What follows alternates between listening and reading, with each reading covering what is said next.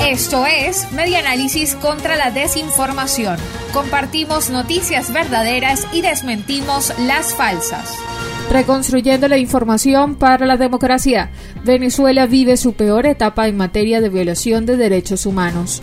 El sociólogo Rafael Uzcategui, director de la ONG Provea, manifestó que Venezuela está atravesando por la peor etapa en cuanto a violación de los derechos humanos en los últimos 30 años, según reseña El Impulso.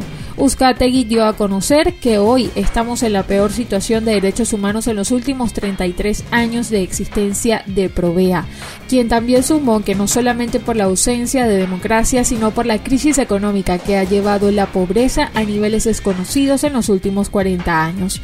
Por tal razón, hizo referencia al riesgo que tienen los activistas de los derechos humanos que tienen menor alcance mediático que él, ya que al vivir en una etapa de dificultad son un blanco para los ataques. Esto fue Media Análisis contra la Desinformación.